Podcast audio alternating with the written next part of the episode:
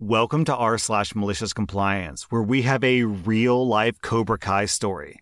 Today's episode is sponsored by Honey. We all shop online, every single one of us. So you all know what I'm talking about when I say there's that little promo code field taunting you at checkout. Don't you just hate to leave it empty? Well, with Honey, you never have to leave it empty. Honey is a free browser extension that automatically applies the best promo codes to your cart. Honey supports over 30,000 stores and has saved over $2 billion for users. When I recently purchased a new mouse for my computer, Honey saved me a few bucks, and it cost me nothing. Basically, when you're shopping online, all you have to do is click the Apply Coupons button, and Honey will automatically search for the best coupons and apply them to your order. If you don't already have Honey, you could be straight up missing out on free savings. It's literally free and installs in a few seconds. And by getting it, you'll be doing yourself a solid and supporting this podcast. Get Honey for free at joinhoney.com slash r slash. That's joinhoney.com slash r slash. Our next Reddit post is from Meltdown. This story takes place in the 90s, which was a very different world to live in than what we have today. It was sort of in the middle of the turning point in parenting between borderline abusive tough love and the advent of participation trophies. My karate instructor at the time was kind of like Cobra Kai. Not cartoonishly hard assed, but honestly, kind of leaning in that direction. I'll call our sensei Brass Balls. Sparring was light contact, and while you were encouraged to actually hit each other, you were, of course, expected to pull your punches. Also, everyone wore full sparring gear pads, cup, mouthguard, everything. So it wasn't like we were beating each other to death or anything. But if you drop your guard and take a side kick straight to the gut, you'll probably be on the ground for a bit. Karate is a contact sport, and we fully treated it as such. Anyway, another part of that environment was that only winners got promoted to the next belt. As part of your belt test, you had to do a kata to demonstrate your technique and also win a light contract sparring match, kumite rules, against another student who was also up for a belt promotion. Only the winner was promoted. So, one weekend, after demonstrating my form and winning the sparring match, I got promoted. Let's call the other kid Greg because he was a good guy. Greg's dad, douchebag, is just losing his mind. Greg was just totally cool with it. Like, hey, congrats on the win. Guess I need to work on my defense. But douchebag was not having it and started yelling at brass balls about how Greg deserves something for getting beaten up. He says that he pays X amount of dollars a month for these lessons, so he expects some results. Blah, blah, blah. And to be clear, Greg wasn't in any way beaten up. I hardly touched him. I simply got eight points ahead because he didn't keep his guard up. So Brass Balls is like, You're insisting that Greg deserves a ribbon for losing? Okie dokie artichoke. And that brings us to our malicious compliance. Brass Ball steps into his office, shutting the door behind him. The whole time, Greg is like, Dad, stop it. You're embarrassing me. This is why I live with mom. But douchebag apparently thought that he had managed to intimidate this big bad karate teacher into getting his way, so he was just on cloud nine. Until the office door opened and Brass Balls tucked a scrap of red ribbon into the belt of Greg's gi with the word loser written on it in marker. Douchebag is speechless, sputtering like a fish out of water, before Brass Balls delivers the coup de grace. Don't worry, I made one for you, too. Then he hands Douchebag an even bigger scrap of red cloth with loser written on it. Douchebag was just completely deflated, realizing that he had been beaten at his own game, and there was no way in hell that he was beating brass balls at his. So he just kind of mumbles and leaves. The funniest part is that he took his loser ribbon with him. Greg, however, wore that handmade loser ribbon to class every single day until he finally passed that test. He completely owned that loser ribbon and turned it into a source of motivation. I have no idea where Greg is now, but good on you, man. I hope that you're still owning your failures and getting stronger from them. Our next Reddit post is from Breeder Joey. I'm a 30 year old guy, and I work as a cleaner in a school for special needs kids. I'm good at what I do, and I take pride in coming in every day to make sure that both the kids and the teachers who work there have a clean and safe environment to work in. Before I started working at this location in April 2022, they've had a lot of bad luck with hiring cleaners. because the branch we're in technically falls under specialized cleaning and not general cleaning. In the first four months of 2022, they've had 15 cleaners that all disappointed, stopped showing up, or were fired for some reason. This has caused the general custodian of this special needs school, my direct supervisor, to be skeptical of any new cleaner who comes in, which is fair. Now, I like to give 110% at work. Whether that's smart or not, I'm not sure, but I like to leave my work knowing that I gave it my all. As a result, when I saw the weekly task list, I knew that it would leave the school very messy because not everything would be cleaned correctly. Imagine a kid's desk that had a single eraser on it. According to the online course that I took, that disqualified the entire desk for cleaning. I wouldn't be allowed to clean it. Furthermore, if a chair wasn't at a desk, I'm not allowed to sweep or mop under it because it's not the cleaner's job. As a result, I could meet all the requirements that my company set for me, and I could leave the students and teachers with a beautiful workplace. This went great for a while. Now, for some reason, my supervisor has been getting way more critical of my work. If he finds that I miss the smallest speck of dust or a tiny drop of spilled coffee, then he's blowing up my phone with text messages saying that I need to do things differently or telling me first thing when I come in that I have to take my job more seriously. This morning he told me, just try and stick to the planning and the correct methods. So I told him I would. So I started following official protocols completely to a T. I followed every stupid cleaning technique that I knew would leave the classrooms and the bathrooms in a horrible state. Trash cans need emptying? Nope, not on my list. One piece of paper on a filthy desk?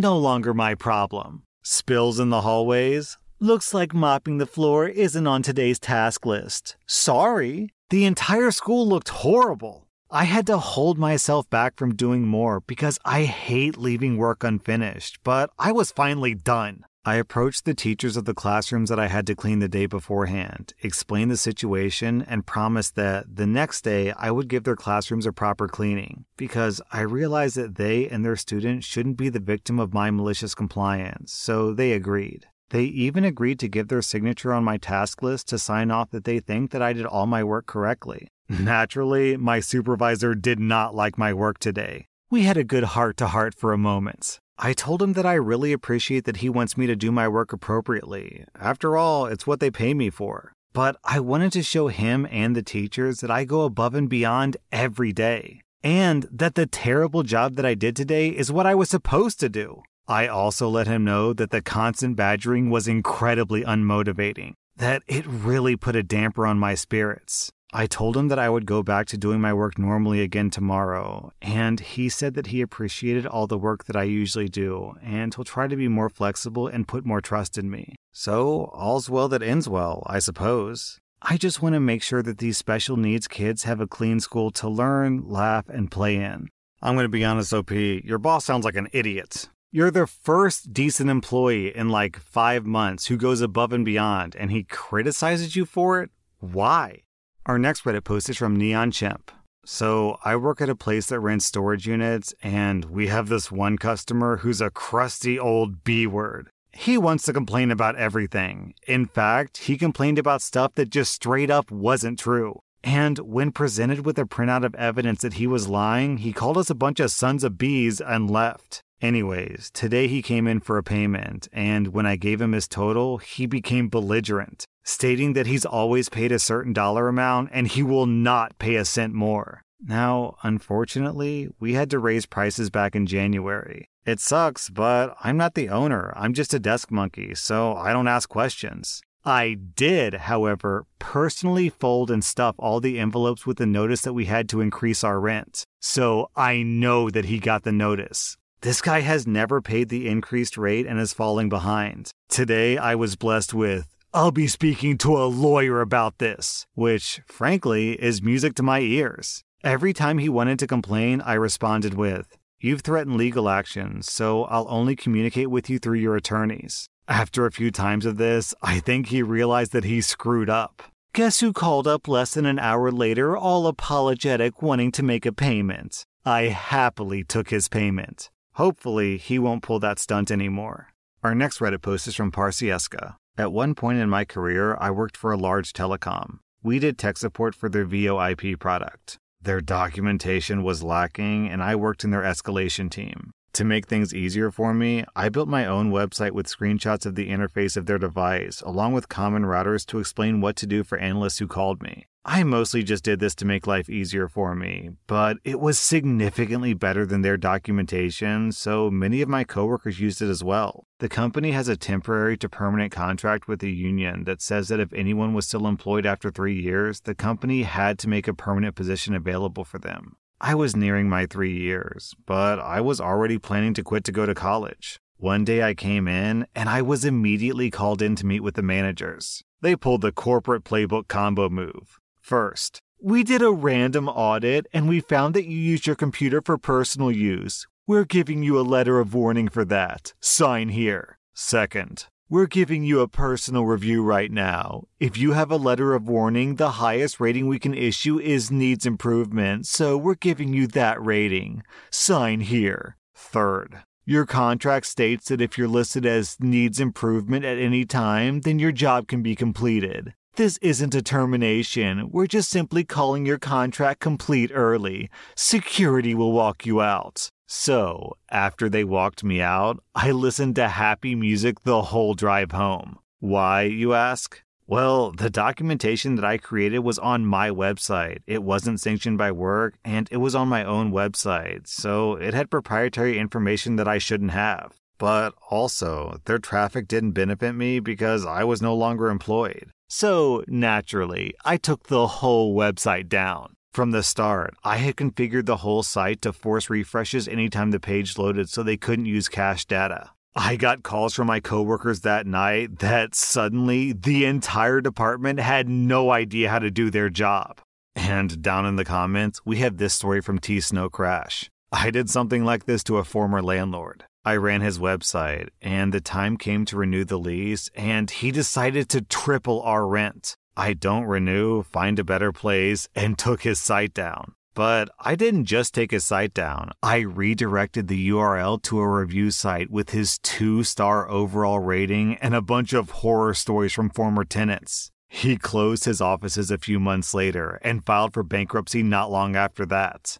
Our next Reddit post is from Mirror Signal Crash. There's a huge nationwide electronics retailer in the UK called Currys. They're known for having terrible customer service, but very occasionally having decent prices. I was in the market for a KitchenAid stand mixer, and my employer had an arrangement where I could buy Currys gift cards for a 10% discount. I was a bit reluctant to use them based on past experiences, but I thought I would take advantage of saving a bit of cash and ordered my mixer online, delivery due in one week. Easy peasy, I thought. It was like 300 bucks before discount. Delivery day comes and goes. No mixer. The next day, I call up customer service to ask what happened. After being on hold for about 20 minutes, they tell me their product is out of stock and I'll need to wait for their next delivery in 10 days. That's not too bad. I'm a patient person. 10 days later, still no mixer or update, even though the mixer is showing as in stock and available to buy on their website. So, back on the phone with customer service, more time on hold.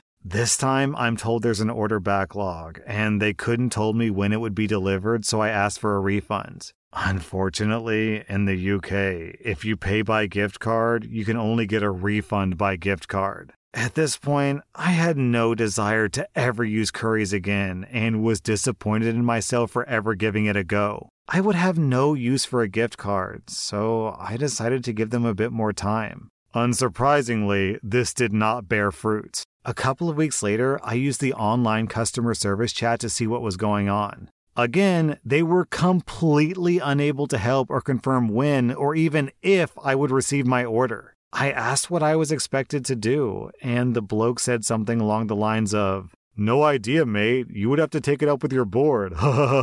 Fine, it's malicious compliance time. A quick trip to the Companies House website gives me a list of all their directors. Another hour on LinkedIn, and I've tracked them all down. I proceed to send every director a summary of what has happened and links to screenshots of the online chat that I had with the customer service rep. Less than a day later, I get a call from the CEO's personal assistant apologizing profusely and personally guaranteeing that she'll sort it out. By the time this all happened, the mixer had gone down by another 60 pounds in price, so she processed my order again and said that she would arrange for the accounts team to send me a voucher for the difference. She was genuinely the hero of this story. The very next day, my mixer arrives. Happy days! A few days after that, I get a letter with a Currys voucher. I thought this would be the end of my sorry saga. However, as icing on the cake, they proceeded to send me three more 60 pound vouchers at random intervals over the next few months. I can only guess that their admin team is as useless as their customer service team.